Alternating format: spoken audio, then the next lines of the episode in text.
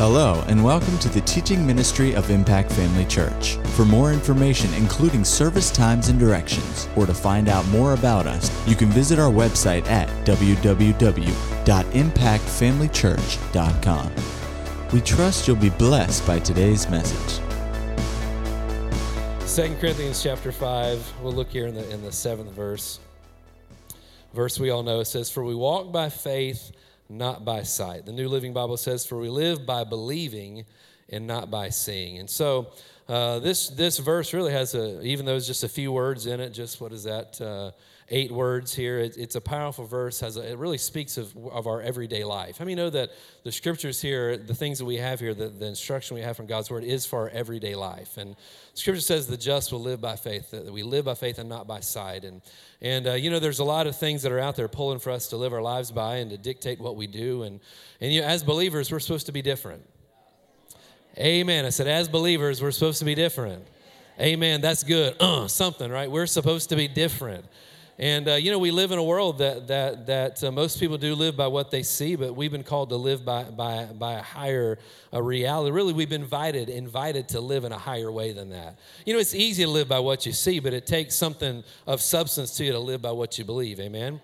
So the Bible says, you know, the just will live by faith. What is faith? Obviously, faith is what we believe, and then what is sight? That's just what our senses tell us. And and you know, thank God for our senses and the things that we have uh, uh, to inform us. You know, and I'm, I'm grateful that, that God made us the way He did, so in our stupidity and ignorance, that we could still function. And, and uh, how many know if we didn't have our senses, we wouldn't make it very long at all? But you know, there's also a, a limiting factor by living that way that causes us to, li- causes us to, to live far below where God's called us to live. You know, if you think about the human beings, we, we're such unique people, such unique creations that He created us in His own image and in His own likeness. We're, say this way, we were created to be like Him we're not God, where we're not gods, but He did make us out of the same substance, and we are to do things the way He does things. And how many know God is a faith God? God doesn't live by what He sees, He doesn't function by what He sees, because if He did, we'd all be in trouble, right? No, He's a faith God, and that's why He doesn't give up on us, because the things He believes about us and the, the gifts and the grace He's placed on the inside of us, He believes in those things so securely and so firmly, no matter where we're at or what's going on, he chooses to, to, to rely on what he's placed in us and believe God. He believes that we will get a hold of this thing, amen? And so he's a faith God, and, and, and we're to be faith people. And so I want to look at this tonight, just uh, faith versus sight a little bit. Go with me over to uh, Genesis, the third chapter. And uh, you know, this really has been one of the, the, the big issues for the human race from the very beginning. This this issue of what we see and what we're looking at, and I believe this does apply to our everyday life. I believe this week you'll have opportunities if you're sensitive, if you're paying attention. That you know, we get in a habit of doing things. We get in habits of responding certain ways in certain situations. You know that. Uh, uh, you know that, that we kind of fall into certain traps you know there's i don't know the, exact terminology but there's this um, uh, I don't know the exact phrasing how it's worded, but like a functional atheism that, that people have a tendency, even believers, to fall into that on an everyday uh, basis, we, we can fall into a thing where we reject or not, aren't looking to Him. We're living as if He's not there, and we're living as if everything we see carries more weight than what the truth of God's Word says. And so I know all of us uh, uh, have done this and we'll have opportunities in the next week to really evaluate what we're living by. And the minute we start living by faith and we're not dictated by what we see or circumstances. And so uh, I believe this is something is important for us and will help us if we'll uh, be aware and trust in the Holy Spirit to guide us and direct us in these things. And, it'll cause some growth in our life. Amen. So here in Genesis chapter 3, we, of course, we have the creation of, of, uh, of everything. in the third chapter, You've got the example of the fall and temptation, or the temptation and fall of man. And in verse 3, we'll just start in verse 3. It says, Now the serpent was more cunning than any beast of the field which the Lord God had made. And he said to the woman, Has God indeed said to you, You shall not eat of every tree, tree of the garden? And the woman said to the serpent, We may eat the uh, we may eat the fruit of the trees of the garden, but the fruit of the fruit of the tree which is in the midst of the garden, God has said, You shall not eat it, nor shall you touch it, lest you die. Then the servant said to the woman, You shall, or will you, you will not surely die. You know, the enemy immediately wants to challenge the character of God. You know, he's still doing that today. He's challenging the character of God. And so that's why it's so important to get to know God for yourself. Not through somebody else, not stories of somebody else. These stories, even in, the Bible that we have these different accounts, are for our inspiration and, and, and to motivate us to go after our own experiences and encounters with God. He was faithful to one, he'll be faithful to you. He said, if he's been faithful to one, he'll be faithful to you. And, uh, and so we want to have our own experiences. Well, the enemy tries to challenge uh, uh, God's character. And in verse 5, he says, For God knows on the day you'll eat it, your eyes will be open. You'll be just like God, knowing good and evil. And it's interesting here, too, that the enemy uh, was saying that they were lacking in some area that they already had. You'll be like God when you partake. You'll be like God. They, she wasn't living aware of the fact she already was like God. She had another reality. She was already just like him. And what he's trying to sell her is an addition. And of course, it led to the fall of man. And verse 6 says, When the woman saw that the tree was good for food, it was pleasant to the eyes, a desi- a, and a tree desirable to make one wise, she took its fruit and ate. She also gave to her husband with her, and he ate. Then the eyes of both of them were open, and they knew that they were naked, and they sewed, uh, sewed fig leaves together and made themselves covering. Of course, we know that God came in the garden and uh, came looking for them, not that He didn't know where they were, but uh, I've always wondered had they repented right there, where would we be today? It just said, Lord, that was really stupid. But they didn't do that, they hid. And, uh, you know, He tells us when we get ourselves into dumb situations, repent, right? Get it straight, get it correct immediately. But uh, it says here that, you know, the enemy came and the serpent and, and, began to talk to him. And when she saw that the tree was good for food and it was uh, pleasant for the eyes and desirable to make one wise, she ended up compromising. Of course, we know that human race didn't fall as a result of Eve. It fell to, as a result of Adam because Eve was deceived. Adam knew what he was doing he did it willingly. She was just deceived. But deception comes when we are uh, motivated by the things that we see. That's why the scriptures say the just shall live by faith and not by sight. We walk by faith and not by sight because what we see can be very deceiving in our lives, right? And this is one of mankind's oldest enemies, one of the things that we've got to be continually on the watch for and be looking out for. And uh, is our senses always talking to us, always speaking to us, always uh, uh, causing us to question what God has said. Amen? The word always demands we walk by faith. Our senses always demand that we walk by sight. Go with me over to Romans 8th chapter. We'll just look at a few things here. Romans chapter 8, I believe there'll be a help. Uh, Romans, the eighth verse. Steve got both of them there. He said, Amen. That's good. I like that. He's got them all covered tonight. Now, Romans chapter 8. Are you there, Bonnie? All right, of course she's there. All right, all right just checking. Romans, the eighth chapter. Well, we read here in verse 6, it says, for, be, for to be carnally minded is death, but to be spiritually minded is life and peace. Notice that our peace that we experience is tied to what kind of mind we have, what we allow to be consumed with our mind. To be carnally minded is death, and be spiritually minded is peace. Now, how many believe God's word is true? How many believe what it says is absolutely right? How many believe that when he says something, he means what he says? And so it says, be carnally minded is death, but to be spiritually minded is life and peace. That right there is enough to inspire us to, to make sure that we're of the right mind. It's the difference between death and life and peace. It's tied up in the simple things, but it's the small foxes that spoil the vine. It's the simple things we do on a daily basis that affect how we live. And so to be carnally minded is death, to be spiritually minded is life and peace, because the carnal mind is enmity against, or uh, the uh, Bible in basic English says opposed to God because the carnal mind is enmity or opposed to God, for it is not subject to the law of God, nor indeed can be. So then, those who are in the flesh cannot please God. And so we see here that to be consumed with a carnal mind, that is, we'll look here in another scripture that defines this a little better, that it, it only, not only does it determine whether we experience life or death, peace or not, but also is a large factor whether we please God or not. How many know that, that I've said it before that that ought to be our number one goal is to please God. That ought to be our number one in this life thing that we accomplish when it's all said and done of our life. Did we please God?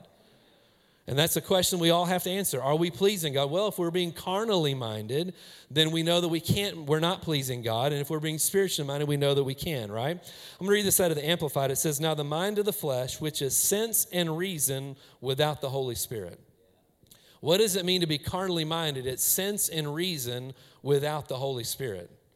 That means that there is a role that the Holy Spirit wants to play in our everyday life where sense and reason wants to take over. The Holy Spirit has got something he wants to say and do.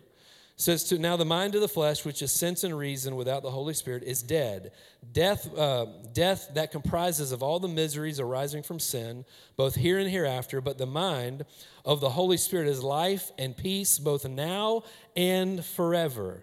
How many know that this, this, uh, this mind of the Spirit, this walking by faith and not being moved by what we see, we're, we're, we need to learn how to do this. We're going to be doing this a long time, right? So this, uh, because the mind of the flesh, which is carnal thoughts and purpose, is hostile to God, for it does not submit itself to God's law. Indeed, it cannot. And so we can see here that that uh, uh, where we allow our minds to go, what we allow to motivate us, is everything. It's such an important thing what we're allowing to motivate, where our what, what is directing our steps on a daily basis. Amen. Go to the First Corinthians chapter 1. Look at several verses. First Corinthians, the first, cha- first chapter. First Corinthians chapter 1.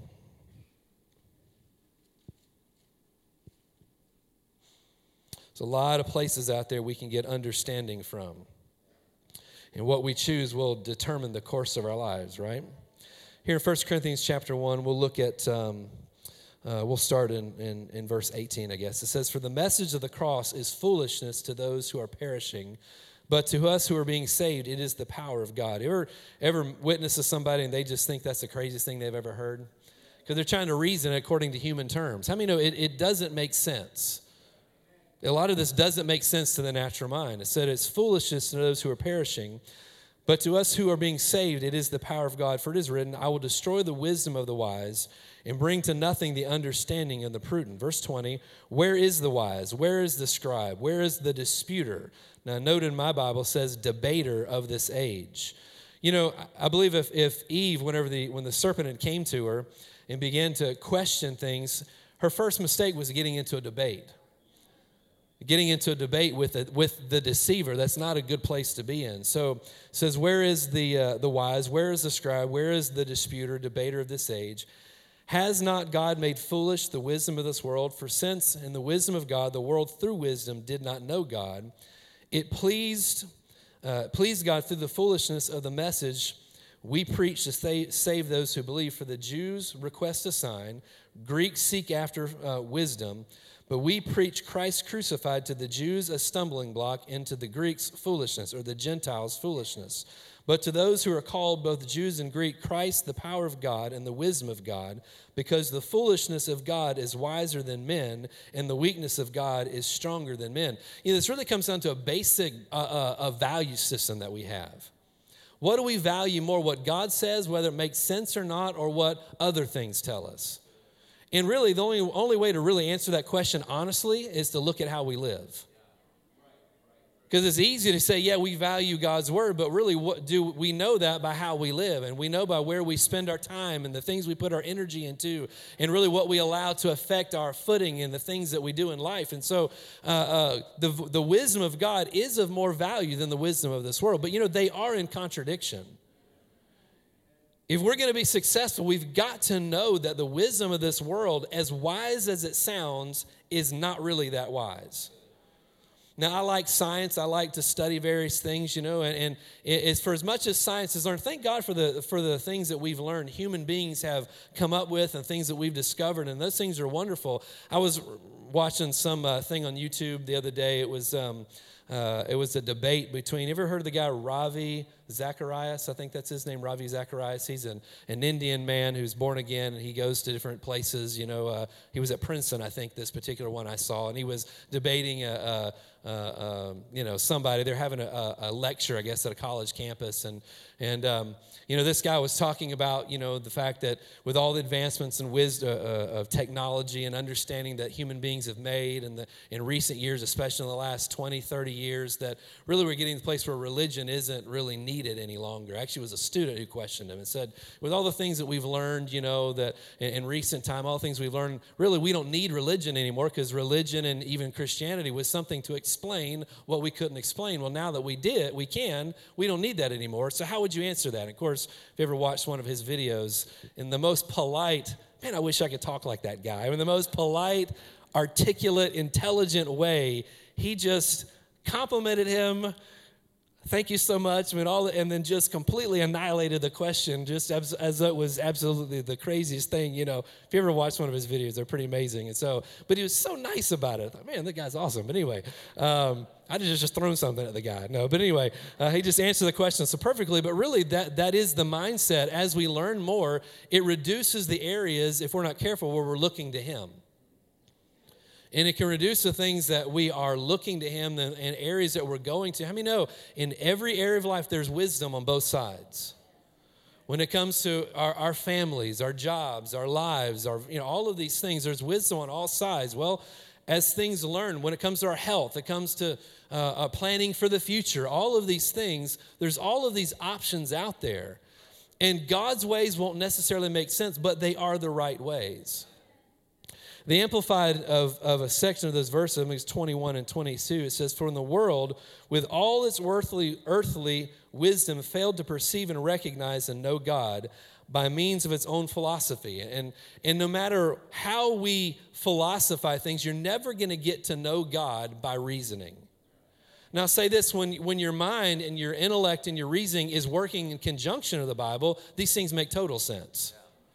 They make total sense, and, and it's almost it, for me, it's kind of like one of those things, well, duh, obviously this is the way it works because it makes total sense but when you remove god from the equation true faith in him then then you can't understand god by the by the natural the things we see around us you just can't and it says the world, uh, uh, all of its earthly wisdom failed to perceive and recognize and know God by means of its own philosophy.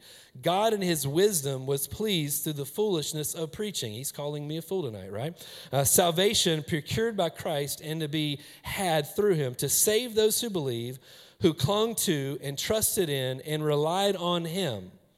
How many know when we cling to something, when we trust in something, when we rely on something, especially when it goes against uh, uh, the tide of everything around us, that takes effort. That takes determination to do. We, we, we live in a time where there's an onslaught on these things, and we've got to be determined to hang on to what we believe, right? So, for while Jews demandingly ask for signs and, and miracles, and Greeks pursue philosophy and wisdom. And so, this means understanding, uh, uh, uh, knowledge. Man's knowledge, which comes through uh, by what we can understand, reason with our senses, does not know God, cannot know God. The scripture also agrees in 1 Corinthians 2.14. It says, but the, but the natural man does not receive the things of the Spirit of God, for they are foolishness to him, nor can he know them because they are spiritually discerned. There's a lot of things about God and our, our walk with him and things that we will never understand. It's not possible to grasp while we're here. It's just not possible to grasp. And, and if we're not willing to or unable to trust him and walk by faith in various areas because they don't make sense to us, they're going to limit our understanding and our experience. All of this that we do, our, our, the word we have, the scriptures we have, all of these things are to point us to having our own experience with God and to knowing Him intimately and personally.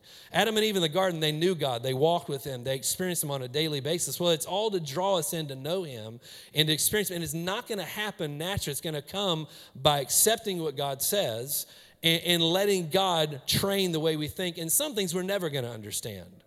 I was thinking this afternoon, there's so many things that, that in Scripture that, that just are mind bending to us that if we try to relate to God or have Him prove Himself or explain Himself in our understanding, it's never going to happen. You know, our uh, scripture, I wrote this one down in 1 Timothy uh, chapter 1. It says, Now to the King, eternal, immortal, invisible, to God alone is wise, be honor and glory forever and ever.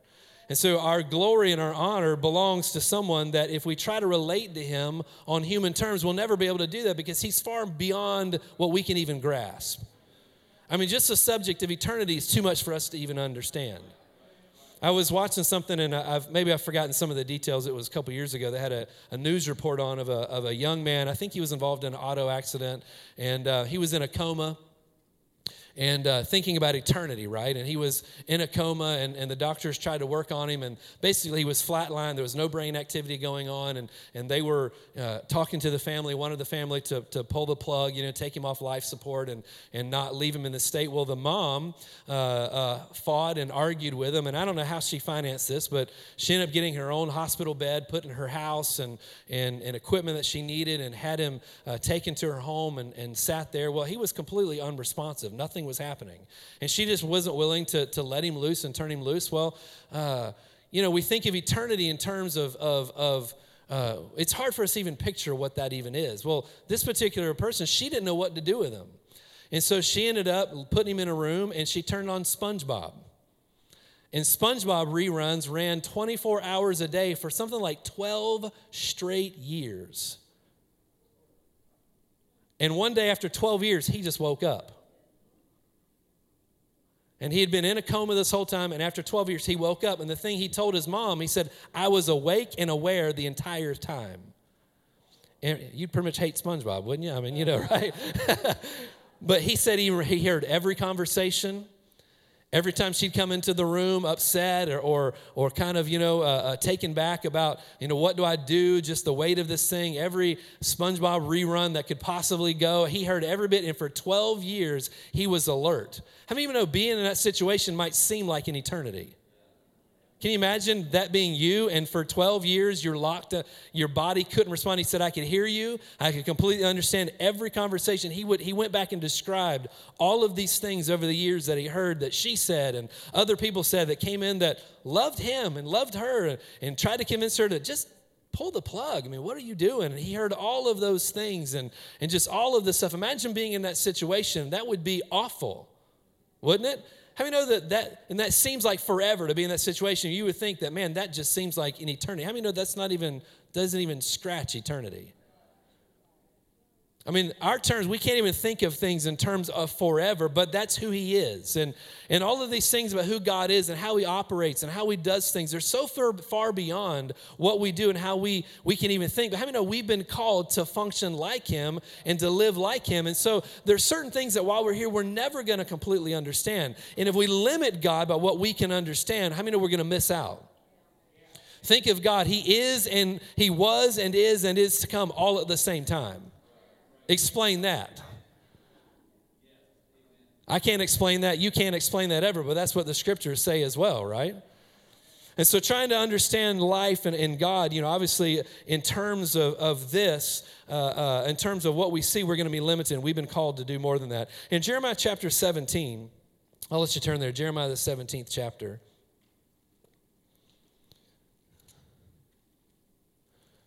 We watched enough SpongeBob in my house when my kids were little. I don't ever want to see another episode of that. I can't imagine 12 straight years of it. Jeremiah 17.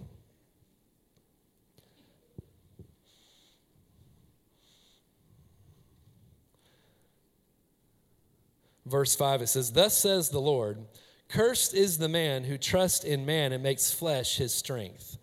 Cursed is the man who trusts in man and makes flesh his strength, whose heart departs from the Lord. Like I said when I started tonight, this, this does apply to our everyday life. This, is, this has a great bearing on what we experience right here. Cursed is the man who trusts in, the, trusts in man and, is, and makes flesh his strength, whose heart departs from the Lord. That shows us that if, that if we're trusting in our senses, that our heart is not close to the Lord. For he shall be like a shrub in the desert, and shall not see with the eye of faith when good comes, but shall inhabit the parched places in the wilderness, in a salt land which is not inhabited. You can say it this way that curses the man who trusts in his senses and makes what he can see, hear, feel, smell, and touch with his natural senses his strength, what he relies on. What are you relying on? What are the things that you're looking to? What are the things in your life you're looking at that you are you're gaining your motivation, your inspiration for, that you're you're moving on and and going after in life? Well, if it's being directed solely by what you can see, how many know we're going to miss God? The verse is going to say in verse 7, it says, Blessed is the man who trusts in the Lord and whose hope is in the Lord. For he shall be like a tree planted by the waters, which spreads out its roots by the river, and will not fear when heat comes, but its leaf will be green, and will not be anxious in the year of drought, nor will cease from yielding fruit. So that shows me that we'll miss, we, we, not only will we not miss out, we won't be anxious in the process. How many know that God doesn't want us being anxious in the process or unsteady in the process? You know, if we can learn to get a hold of this, there'd be a lot of drug companies that go out of business right here. You know, the answer to these things a lot of times, now thank God for medicine, they help us, right? When, when we're not making a connection we could be making, they help us get to that point, but we can become reliant upon them and not reliant on God. God wants us living free from these things. You know, I know today they say anxiety is at an all time high in society. People deal with anxiety, and maybe you deal with anxiety. Listen, God wants you free from those things. And, uh, and, and one of the problems I, that we see when these things get talked about so much, they make them sound normal. We should never accept these things as normal. Just because we see every other people dealing with it and we see all these other things and, and we hear all these other things, listen, they're not normal, they're not right for us. Right? Now, we don't look down on somebody who's dealing with it. We've all dealt with probably this to one degree or another at various times in our life, but how many know there is a higher standard?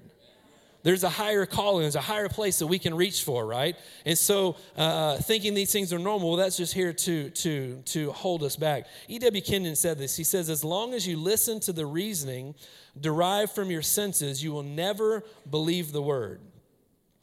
As long as you listen to the reasonings derived from your senses, you will never believe the word. You will never walk by faith. You will never see the triumph of faith in your life.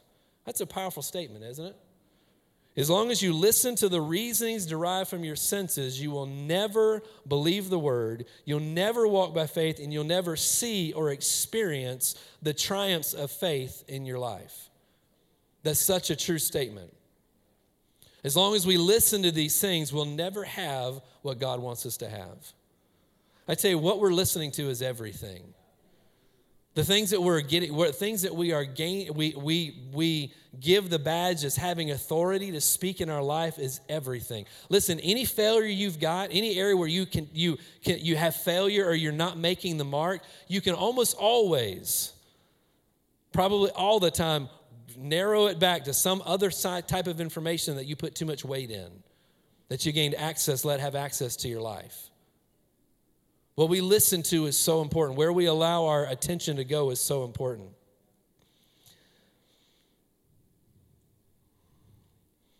Thinking about different things here today, I looked at John, chapter 11, Martha, Jesus, Martha, and Lazarus. You know, we, we, we can go over to John chapter 11. We'll look at it, just a couple of these verses here, John 11. And today, you know, as, as I was thinking about this, I, I, something I hadn't really thought of before that, that really, I think, um, it, was a little, it was a little interesting to me. In uh, John chapter 11, of course, we know the story earlier in, the, in this chapter. Uh, Lazarus was, uh, had died, and, and uh, Jesus was on his way there to go see them. Of course, when he, when he shows up, uh, they're, they're you know, obviously upset. And, and where were, if you had been here, you know, you could have done something about it. And then verse 38, Jesus uh, again groaning in himself, came to the tomb. It was a cave, and the stone lay against it. Verse 39 Jesus said, Take away the stone. See, when we're walking by faith, it'll cause us to do things that others would never even consider doing.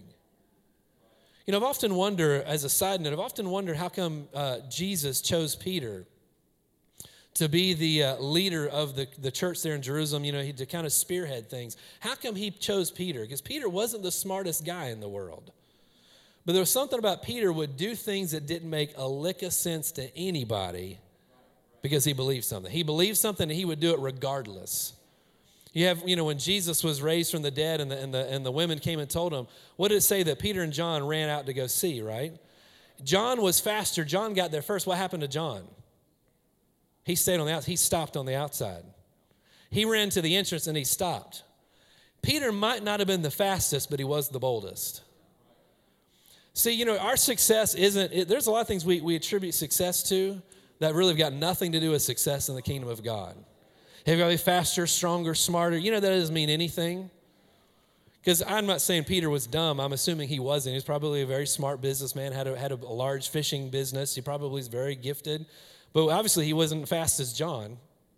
John beat him there, so John was speedy, right? And so he got there first, but there was something about John that he cared enough about other things that caused him not to go in, whereas Peter didn't even think about it, ran on in. How many times in my life I've missed out on something because I paused at the door? How many know a pause at the door is one step towards not going in at all? And if you don't have a good person running with you, you might not go inside and see your answer. Imagine John, had he been by himself, he could have covered all of that distance, gone that whole time, right? According to, because he believed something was happening. Yet the moment of reasoning set in, a moment of looking around at the circumstances and what, what are things telling me? I'm at, how many know you're going to the tomb, it's a whole lot more real when you get to the tomb? right? I'm gonna go, we're gonna go check this out. It's a whole nother deal when you actually come into the cemetery and you're running up to the tomb and then you see that you see it there. Suddenly something caused him to stop. Is it possible we get so close to things, our answer, and we run right up to the door, but a moment we let some of their information get our attention? And all really all is we're one step away, but a thought comes in of a, a, recognition of things we're seeing, and a split second decision to put our trust in that, we miss out on what God has for us. I wonder how many times I've been so close to things. In the last second, I paused, and it was just enough time for me, for the enemy to convince me not to move forward. I'll tell you this you may not be that far away from the thing you've been believing God for. You may not be nearly as far as circumstances might be trying to tell you that you are. Some of you need to get a hold of that. Well, I've been believing, you know, whether, it's, whether it's a day or 20 years, whether you've been, everything been fine, or you've been watching SpongeBob for 12, 12 years, whatever it is, right? Don't let reasoning get in and cause you to, the moment you stop, you quit, you quit proceeding towards your answer. Let's not, let's not let things trip us up. Peter ran on in.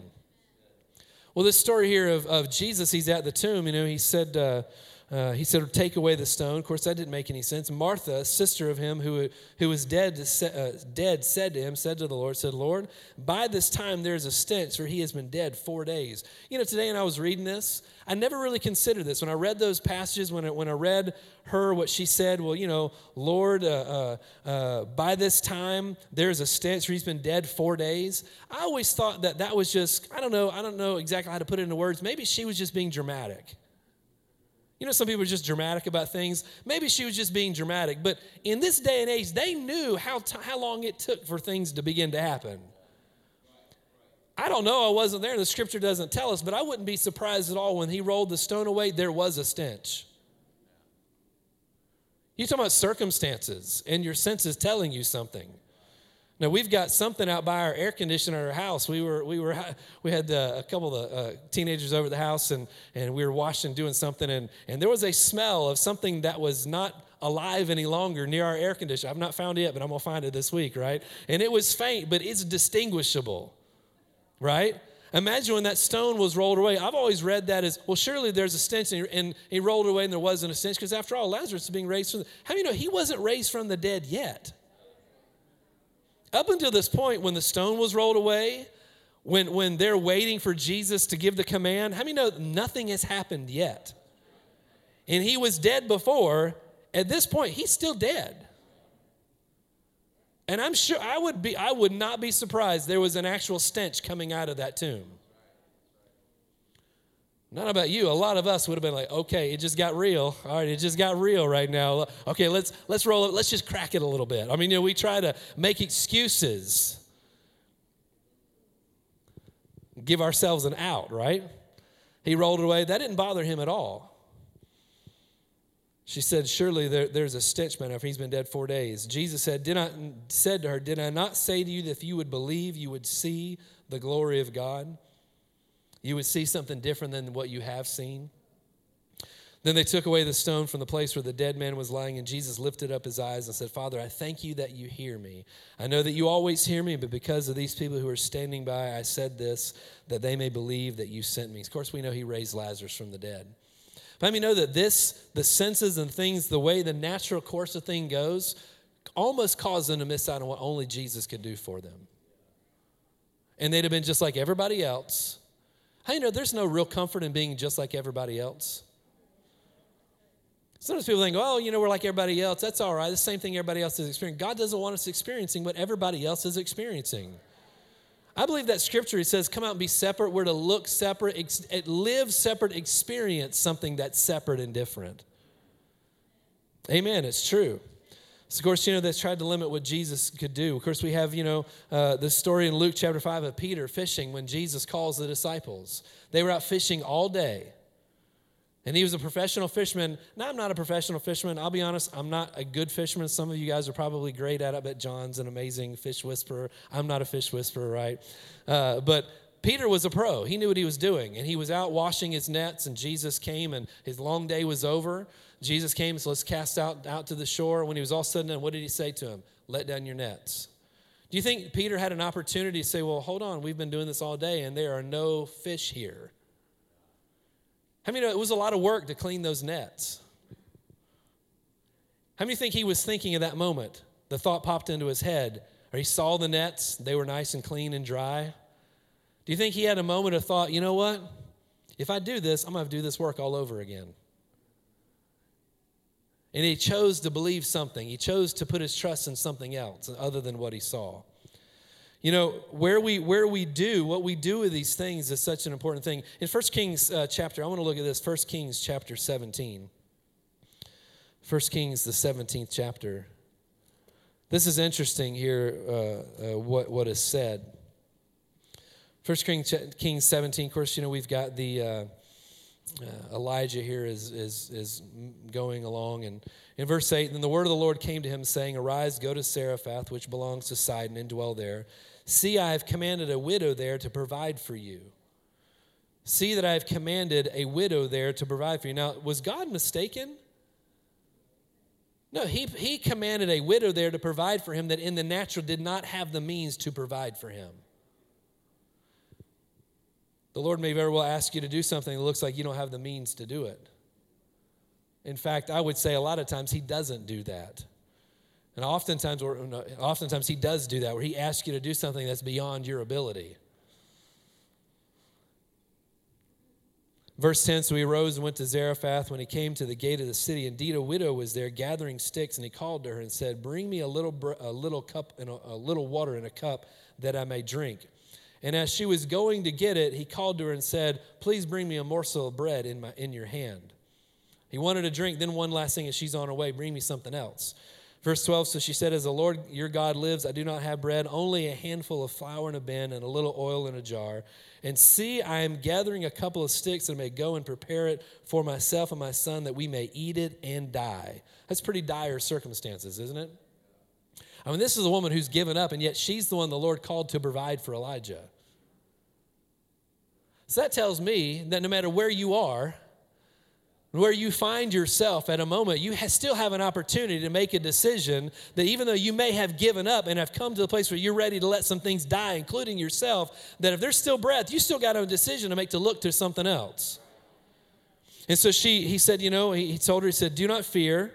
Do not fear, do not fear, do not fear, do not fear, do not fear, do not fear, do not fear. I think that was the word of the Lord for her at that moment. Do not fear. Listen, what was the worst that could happen to her? She's already planning on dying, anyways.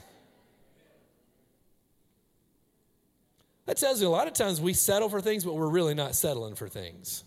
If we boil it down, we've just lost hope. But we still don't want that end. She didn't want this to be the thing. She didn't want it to happen. So he said, Don't be afraid. Go and do as, as you have said, and make me a small cake from it first, and bring it to me. And afterwards, some make some for yourself and your son. Thus says the Lord your God of Israel: The bin of flour shall not be used up, nor shall the jar, jar of oil run dry, until the day the Lord sends rain on the earth. So when she went away and did according to the word of Elijah, and she and, and he and her household ate for many days, the bin of flour was not used up, nor did the jar of oil run dry, according to the word of the Lord which he spoke by Elijah. Do you believe this actually happened? I absolutely believe this happened. Let me know that she could have let fear keep her from doing what the word of the Lord had told her to do. She could have let fear stop her, and she'd have had exactly what she was afraid of happening would have happened to her. See, natural wisdom, what we look at, it, there, it, there tends to be this, it seems like it's comforting. There's this almost comfort factor of knowing what's happening and, and, and being okay with God doesn't want us okay with things. People who, who, have, who have come to grips with certain things. Let's not, let's not come to grips with things. Let's not uh, uh, become satisfied the way things are going to be. Let's keep pushing forward, amen? He said, Don't fear her, don't fear. And so she went and she obeyed, and God moved on her behalf.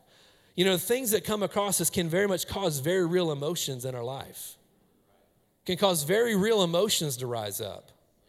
Like I said, I don't know where you are, but, but just because there's fear there doesn't mean God doesn't have an answer for you. Just because things don't look good doesn't mean there's not an answer there for you. You know, things we see very much cause uh, uh, us to respond. I've told the story before of me going, to, you know, to out by the by the uh, uh, uh, uh the river, you know, the the Suwannee River, and and the Big Shoals Park. Know, I've been watching the story about the guy who got attacked by a mountain lion, like one of Josh's stories. You know, bears attacking him in the Yosemite National Forest, that kind of thing. If you haven't heard Bear, Josh's story, that's that's a great story. But uh, you know, I'd watch this video of a mountain lion attacking this guy, you know, and, and so I'm walking along in the woods and suddenly I hear rustling and noise. And, and I, my, what do I do? At first, I think it's a mountain lion chasing me. And long story short, I'm running as fast as I can through the woods and there's nothing there. But just senses, things we see, what our attention goes to, right, can affect how we live and affect us from enjoying something. It wasn't life or death, there was no mountain lion there. But I did miss out on a pleasant experience at the Big Shoals Park. How many know God wants you to have answers, but He also wants you to enjoy life? Come on, He wants you to enjoy your marriages. Marriage, not marriages, plural. He wants you to enjoy your marriage. Well, the fifth one's gonna work. No, He wants you to enjoy the first one, right? He wants you to enjoy where you work. Even in the times where there's rustling and it sounds like there's trouble, He wants you to enjoy it. Marriages. We're a faith church. You'll get the third one right. No, we want you to enjoy this. We want you to enjoy them. How you know there are a lot of things that speak up and try to get our attention. But we, we, we react to things. We, we react. I should have checked my heart that day and said, Is there a problem here? I had the Holy Spirit on the inside of me, yet I ran. How you know in the process of running, it was hard to hear the Holy Ghost as I was sprinting? I'm going to start, I'll check on the way. No, you won't. You've already decided to yield to something. well, I'll, I'll do this for now, and then I'll get with God on it later. You likely may not. It's not too often we stop and check ourselves. Most of the time, we just keep right on running. In fact, I ran all the way back to the car, and there was no mountain lion there. I used to tell the story of Stephen, you know, when I took him to, I told him I was going to tell a story on him. He said, You do every time. When, I took, when he was 16, I took him to Disney World. And they had the alien encounter there, you know, and and and you remember the alien encounter ride? It was my favorite ride at Disney World. So they had this alien encounter, and and and uh, you know they picked one person in the room to be their little help and they picked one of us. I don't know who it was. And, and of course the alien shows up in the middle of the room and then the alien gets out and and steve is a very he's a man of faith. He's bold. He's strong. And and you know the, the whole thing is set up to convince you there's an alien in the room. How do you know there's not but you know senses and what you see and the sounds you're hearing and, and the fact they've got the little uh, mister on the back of the seat that blows on your neck right at the right time you know when the alien's roaming around the room this man was screaming at the top of his lungs and hitting my leg. So he thought as hard as he could, slapping my leg the entire time, screaming, Wah! Of course, when the ride was over, there was no alien, and the lights came on, and I was sitting on the other side of him. and it was a total stranger. Lady's eyes were about this big around. He just beat her leg senseless, you know. we got up and ran out of there as fast as we could. It was awesome.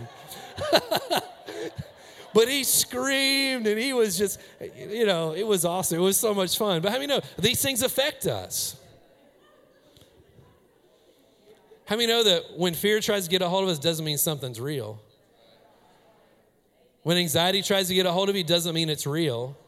When somebody else tells their story how it worked out for them and it wasn't great doesn't mean it's that's going to happen to you. Doesn't mean it's real in your life. I like to call things symptoms. It's a sign of something. It's not an actual thing, it's the sign of something. Don't buy the sign. Don't buy into the sign that there's substance to it. Right? The other screaming in the room didn't mean there was an alien in the room.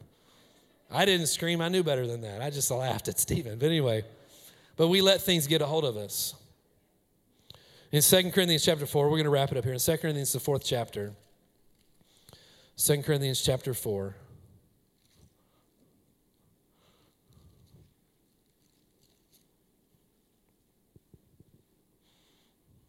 There's a choice that's here that's being made. In, first, in 2 Corinthians 4.18, we'll, look at, we'll start in verse 16. Therefore we do not lose heart, even though our outward man is perishing, yet the inward man is being renewed day by day. For our light affliction, everybody say light affliction. Our light affliction, which is but for a moment, is working for us a far more exceeding and eternal weight of glory. Verse 18, while we do not look at the things which are seen, but the things that which are not seen, for the things which are seen are temporary, but the things which are not seen are eternal. This has got absolutely to do with what you choose to look at. Absolutely what you choose to look at. Absolutely what you choose to look at. No matter what the situation, what are you choosing to look at? You know, we've, we've, we've had people, you know, ministering, Lizzie ministered on a fence. Well, are you choosing to look at those things? Look at disappointments, whatever it is. What are you choosing to look at? Well, that choice is going to determine what you experience. What you don't have, what isn't working, what hasn't worked, or what God's word says. What are you going to look at? What are you choosing to look at? Well, I don't see any answer. What, what are you going to choose to look at? See, a lot of times we like to make the wrong decision and then blame God for not being faithful. Point our fingers, well, you didn't do what you said. No, we didn't do what He said. He's always doing what He said. Our relationships, what are we choosing to look at? What are we choosing to focus on? Amplified says, Since we consider and look not to the things that are seen, but to the things which are unseen, for the things that are visible are temporal, brief, and fleeting but the things that are invisible are deathless and everlasting.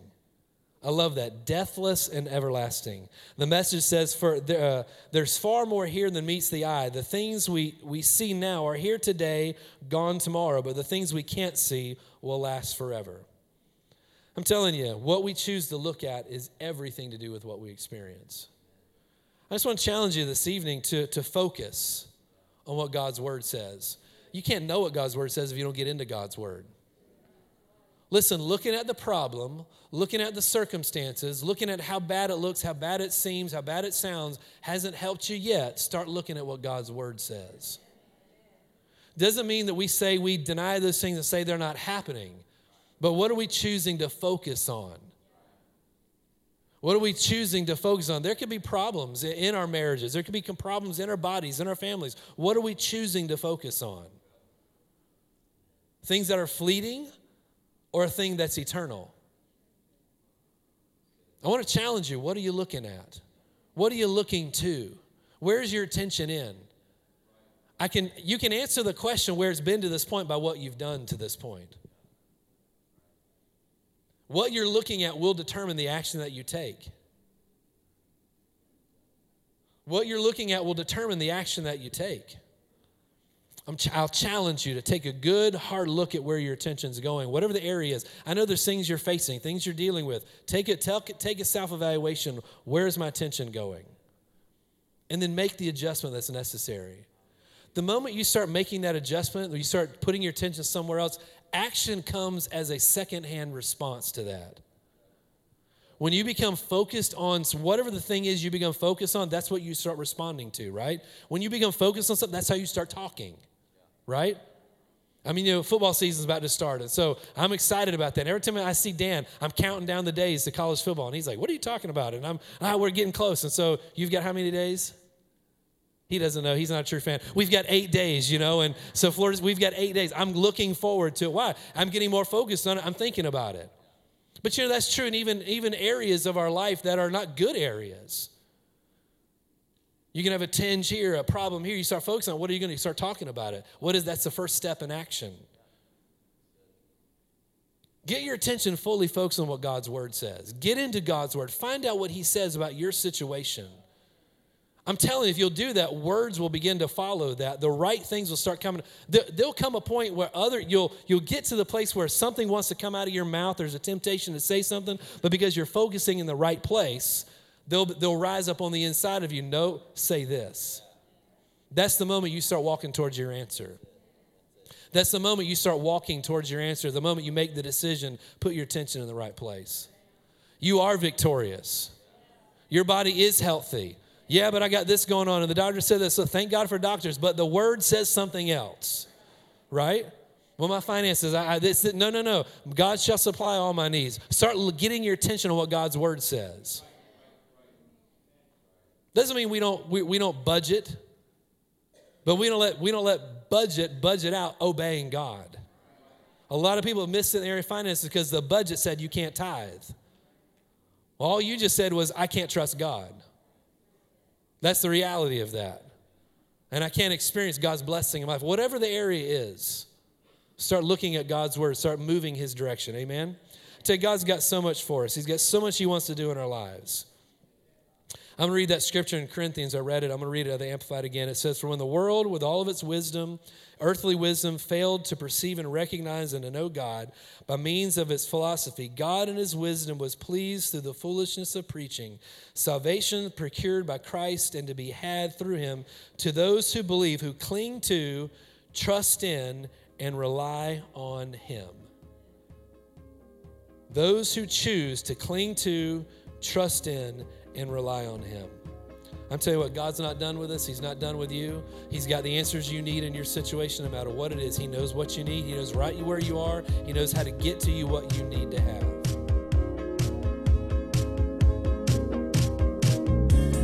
At Impact Family Church, it is our desire to see you blessed through the power of the Word of God. We have been helping people to change their world for over 25 years through our dynamic ministries and teaching. If you are going to be in the North Central Florida area and are interested in attending our services or just want more information about us, you can visit us online at www.impactfamilychurch.com.